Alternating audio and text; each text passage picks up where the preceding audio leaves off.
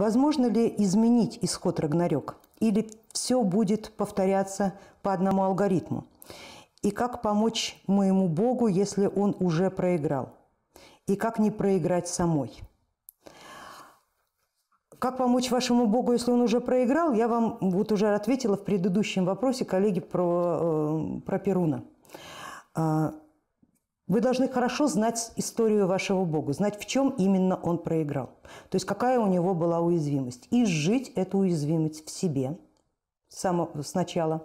Второе. Совершать ритуальные гейсовые действия, которые будут показывать о том, что эта уязвимость исправлена. То есть это не является больше ахиллесовой пятой.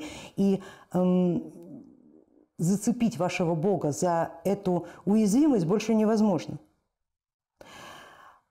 И наоборот, знать, какая у него самая сильная часть, и активно накачивать своей энергией эту самую активную часть. То есть вести себя по этим самым алгоритмам победы. Э, достигать победы именно таким способом, какой, является для него э, его самая сильная, самая качественная, самая мощная его часть. Таким образом, вы потихонечку начнете освобождать его, прежде всего в самом себе. Ваша сила станет крепче, а следовательно крепче станет и он. Вы сами увидите, как он начнет пробуждаться вот от этого мертвого сна, как начнут с него спадать оковы, потому что эти же самые оковы находятся и на вас. На части вашего разума находятся эти оковы. Они тоже начнут синхронно спадать. Что касается битвы Рагнарёк, когда-то давно, когда старые боги проиграли новым богам, правило было такое – Проиграл один, проиграли все. И это нас погубило.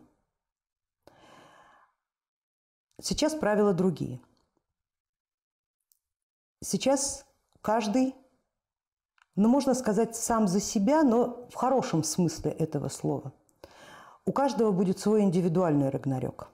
Прошел его, победил, перешел.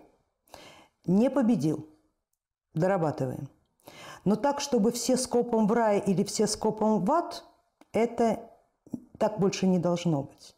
На этом погорели все языческие системы.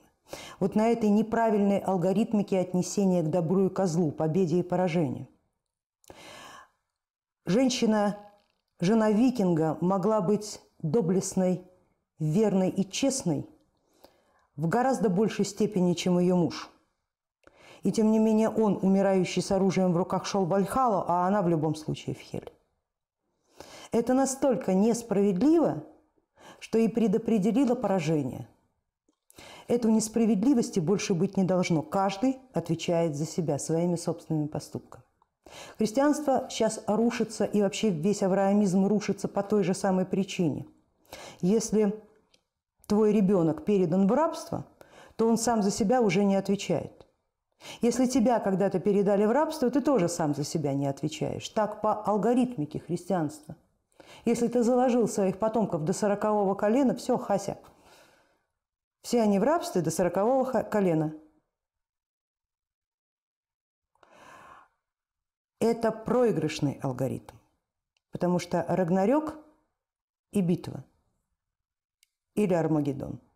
Или там Апокалипсис. Или другая битва – богов, она как раз именно в этом будет заключаться. Каждый против своего собственного врага, против своей собственной уязвимости. Дети за отцов не отвечают, отцы за детей отвечают только до определенного момента, пока ребенок не встал на ножки и не пошел. В общем, как говорили на Руси, пока его можно положить поперек скамьи, он еще дитё. А когда уже поперек он не помещается, только вдоль, то уже все, уже не дитё.